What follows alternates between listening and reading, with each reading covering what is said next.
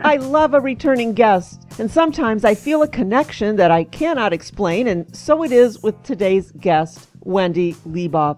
Wendy currently focuses on product development and strategic marketing for Language of Caring, a lifelong activist for helping healthcare organizations create exceptional experiences for patients, families, and the entire healthcare team. Wendy is internationally respected as a thought leader, healthcare executive, culture change strategist, coach, and author who has helped hospitals, health systems, and medical practices achieve breakthroughs in the patient, family, and healthcare team experience.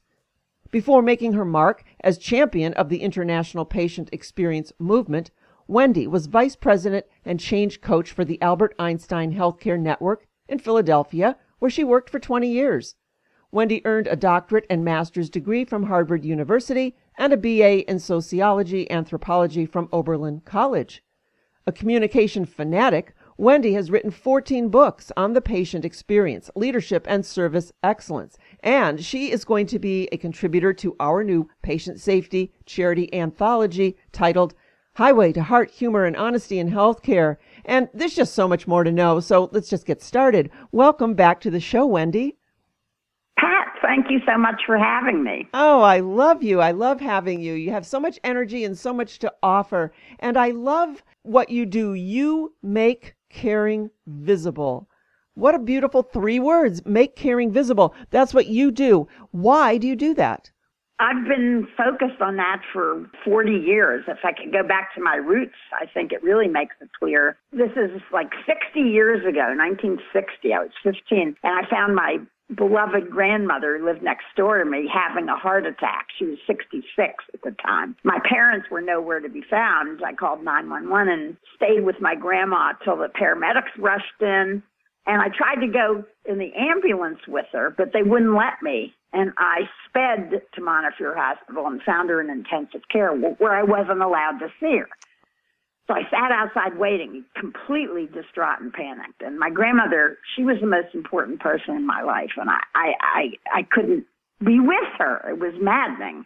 And the nurses said things like, "Sorry, dear, you can't go in. It's against the rules. Go find your parents." And I pushed, but they brushed me off as if I were, you know, a mosquito. I wasn't allowed to be with my grandma and hold her hand and she died that night alone. Oh. And I can tell you that I have relived that experience so many times, realizing way back then that something really important was sorely missing in healthcare, that nobody should be treated like that.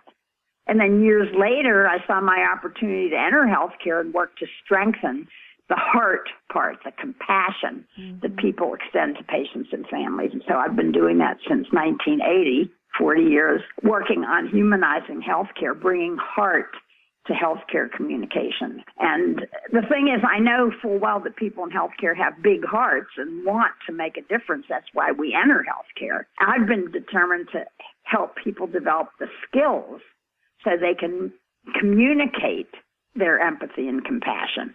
So that's that's what drives me and, and that's what I'm doing to this day. Oh, Wendy, I did not know that. What a what a time for you. What a turning point in a young person's life. And thankfully, you took that and did something positive with it. And you know, you just said something that I agree. I believe that healthcare providers care. Perhaps, though, it's the ability or at times the inability to communicate that caring that creates the disconnect. Absolutely. That's what I strongly believe. And I've found that in my work because when we help people develop the skills and intent to make their caring visible, they do a wonderful job of it. And it makes a huge difference to the their patients and families, to themselves, and to the organization. Mm-hmm. Now, you know, going back to your grandmother's story, I wonder if there was a system or a process in place that caused those folks to say, no, you can't be with your grandmother. It wasn't that they lacked the caring. So the question is, are there systems or process issues that can change the trajectory of communication? Well, I think that people, they have positive intentions. They're trying to uphold safety rules and patient confidentiality. There are all these policies and practices that people are trying to follow. And in the process, the human being can easily be forgotten. So I think people mean well and they're besieged with requirements mm-hmm. and they're busy trying to toe the line on these requirements. So there's probably some kind of a rule. Don't let minors into the ICU even during visiting hours, something like that. You're living in fear that you're going to violate a rule and get in trouble. And that's one of the biggest issues with patient safety, I believe, that staff are living in fear about breaking rules and regulations, and patients are worried about losing the goodwill of staff. So mm-hmm. people hold back and they don't think, what does this human need? Mm-hmm. And how can I be a compassionate soul in my interactions with them? Absolutely, absolutely. So I do think sometimes it is systems and processes that prevent yes. very well meaning people from doing what they would do from the heart, but then are not allowed to do. And then that just takes me to the question of technology. What role has technology played in improving or diminishing communication between provider and patient? Well, there's a lot of research now that shows that technology can help or hurt. And you know, one study I read recently was that while seeing patients, providers look at screens for longer than they look in patients' eyes. You're, again, you're trying to document, you're trying to access information, and you, you're so task oriented and preoccupied with meeting those requirements that you just aren't present to the people in front of you and you're not connecting. So I think we have really a compassion crisis in healthcare, and you know it's pathetic and extreme. It is, it is, but I don't know how a provider who is supposed to document everything to cover cover their backside there, how they can be documenting and looking at the patient at the same time. And you mentioned task oriented. How do you instill or teach the much required people or relationship oriented aspect of an encounter to a person who is either task focused or is required to be task focused. Personally, with your work, how do you teach them to interject that relationship side of it? You know, one more thing about the technology. People think they can multitask, which is actually a fallacy. When you're doing what you describe as multitasking, people are doing, I think of it as rapid cycling. They're switching rapidly between one thing and another. And what happens in so many healthcare interactions is people think they're multitasking while they're looking at the computer, but they're not present to the person. So the best practice that works is to consciously alternate between connecting to the patient and dealing with the computer. So when you're writing something, say, excuse me a moment, I want to make sure I get down everything that you said so I don't forget it, and then type. Then look back, lean forward, tune in again with full mindfulness and interact with the patient, listen, ask questions, etc. So then switch back when you need to write something down or access information. So there's a best practice that enables people to both deal with the technology and let it help them and their patients and stay connected and respectful to the patient so that patient feels like the center of their world those precious moments when they're actually interacting. So then you ask, well, how do you how do you help people deal with that that inclination to be task oriented. First of all, label it. We have a, a, language model that we teach in the language of caring, which is so such a powerful and simple model for helping people put their task orientation in the right perspective. It's called the heart, head, heart model. And in an interaction, this model suggests start from your heart when you're talking to the patient, then go to the task or the business at hand, and then end with heart. So let's say somebody's a patient's in pain. Right now, if you watch interactions with people who are in pain, frequently here's what you hear. You'll hear something like the patient says, I'm in terrible pain. I need more medicine. And, and the staff member says, How would you rate the pain from one to 10? Or, Well, where is the pain exactly? Or, Let me talk to your doctor. Maybe there's something that will work better. So they're, t- they're going immediately for the fix They're dealing with the task. When here you have this person crying out in pain. So if you use the heart head heart model, you start with heart. You say, I am so sorry you're in pain. I want to help. Now tell me, how would you rate the pain? You know, where is it exactly, et cetera. You deal with the tasks. And then end with, I really want to re- do everything we can together to ease your pain. So start with heart, end with heart, and deal with the tasks in the middle. And which means in in interactions, twice as much heart as we call it head, you know, the cognitive, the factual, the informational. And that simple model, which you can apply literally to every interaction, shifts you, puts the task orientation into perspective.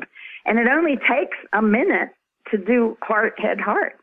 Uh, it doesn't take more time than dealing completely with the task oriented communication. So that's just an example of, of how we help people, first of all, recognize that head has won the day and, and that that is not in the best interest of patients and families. And it disillusions healthcare staff because people went into healthcare because they care. And it's not satisfying to just stay involved with the task. What's satisfying is feeling in relationship to the people you're with, feeling like you're making a difference, like you're connecting.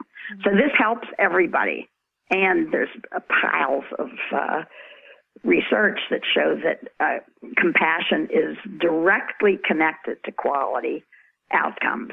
So it's not fluff anymore. We really know that it's essential to healthcare quality. It's beautiful. And you know what? You wouldn't even need any research to figure that that's going to make sense. I mean, you can't yeah. possibly deal with any situation with your head constantly and expect a positive outcome.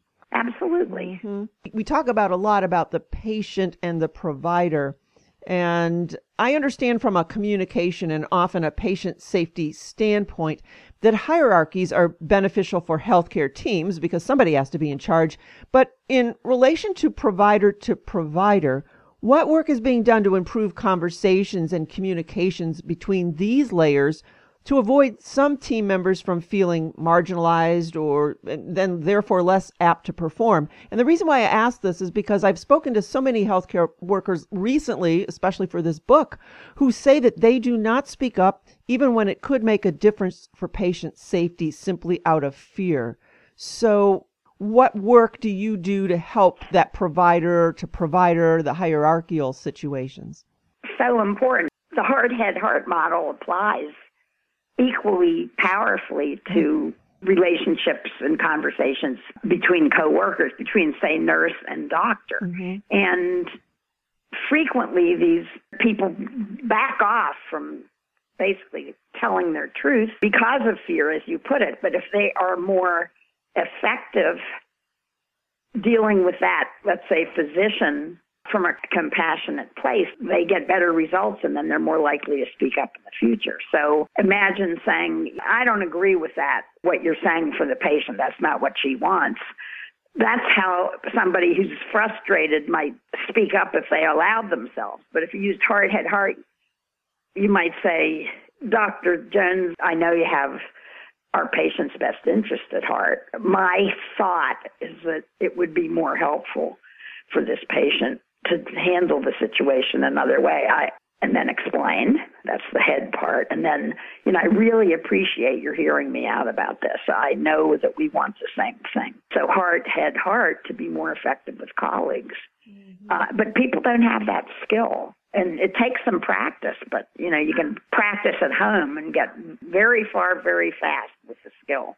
Uh, but definitely in coworker relationships, people are more likely to speak up if they feel like they have a better way to speak up. Mm-hmm. It's less likely to alienate the person and without them sacrificing their strength, the strength of the message that they want to deliver. And hopefully the response is reciprocated with heart, head, heart.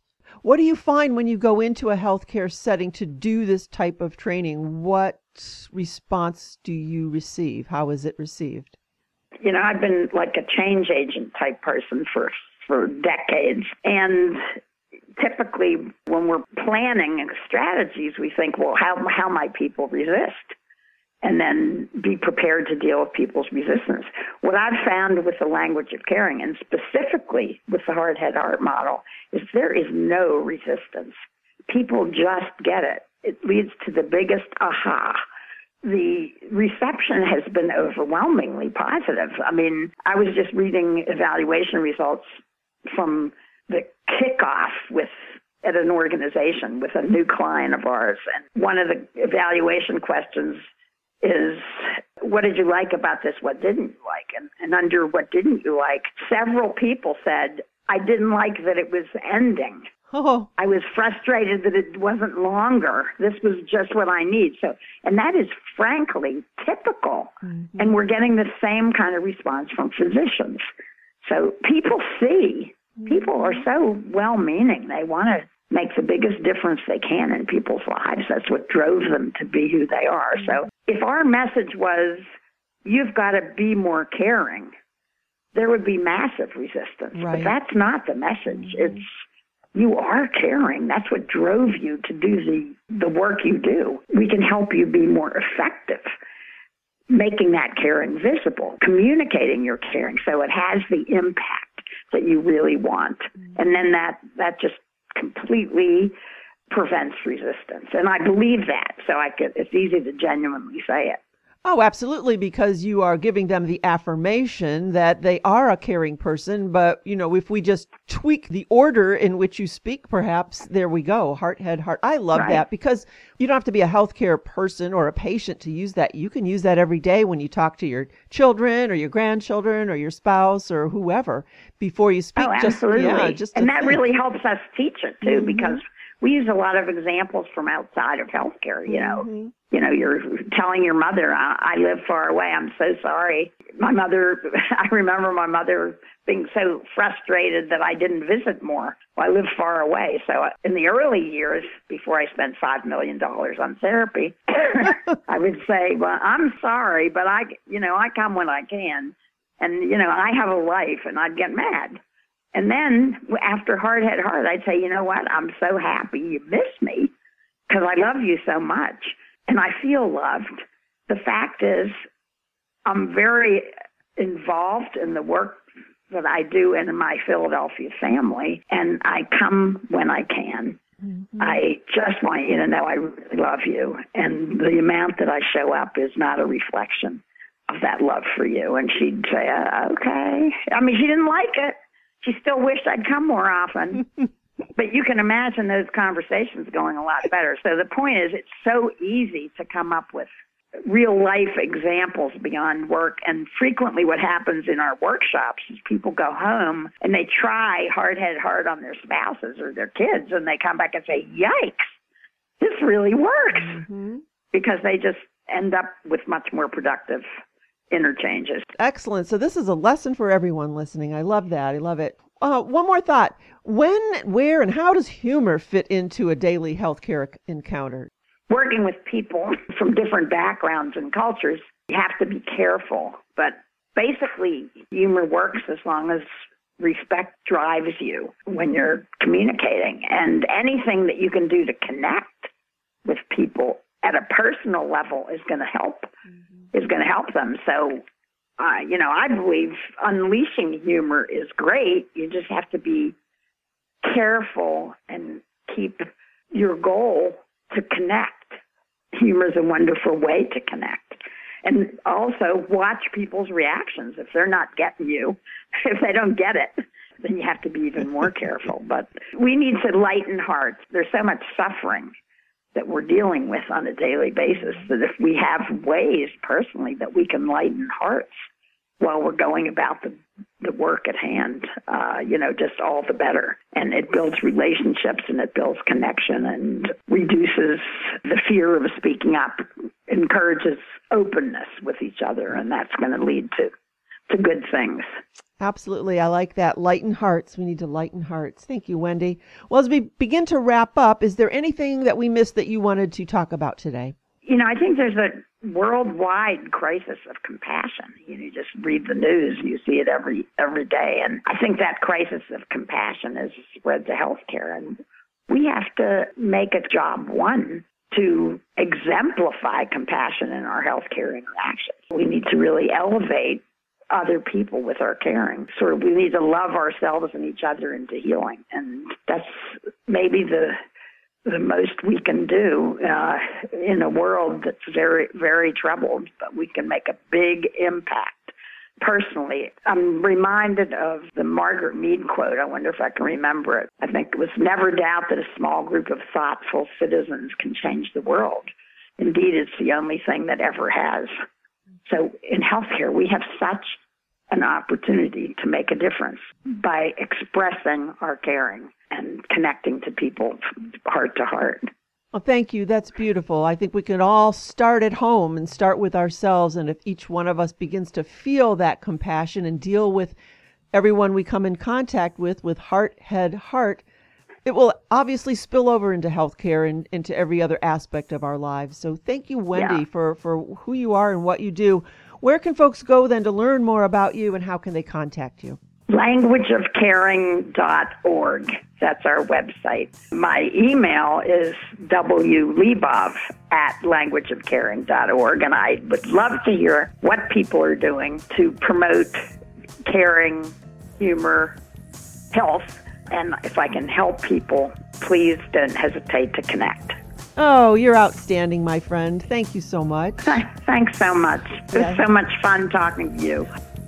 Listen to Pat Rullo and Speak Up and Stay Alive Radio. Stay safe from little known healthcare and hospital hazards. To learn more, go to speakupandstayalive.com. That's speakupandstayalive.com.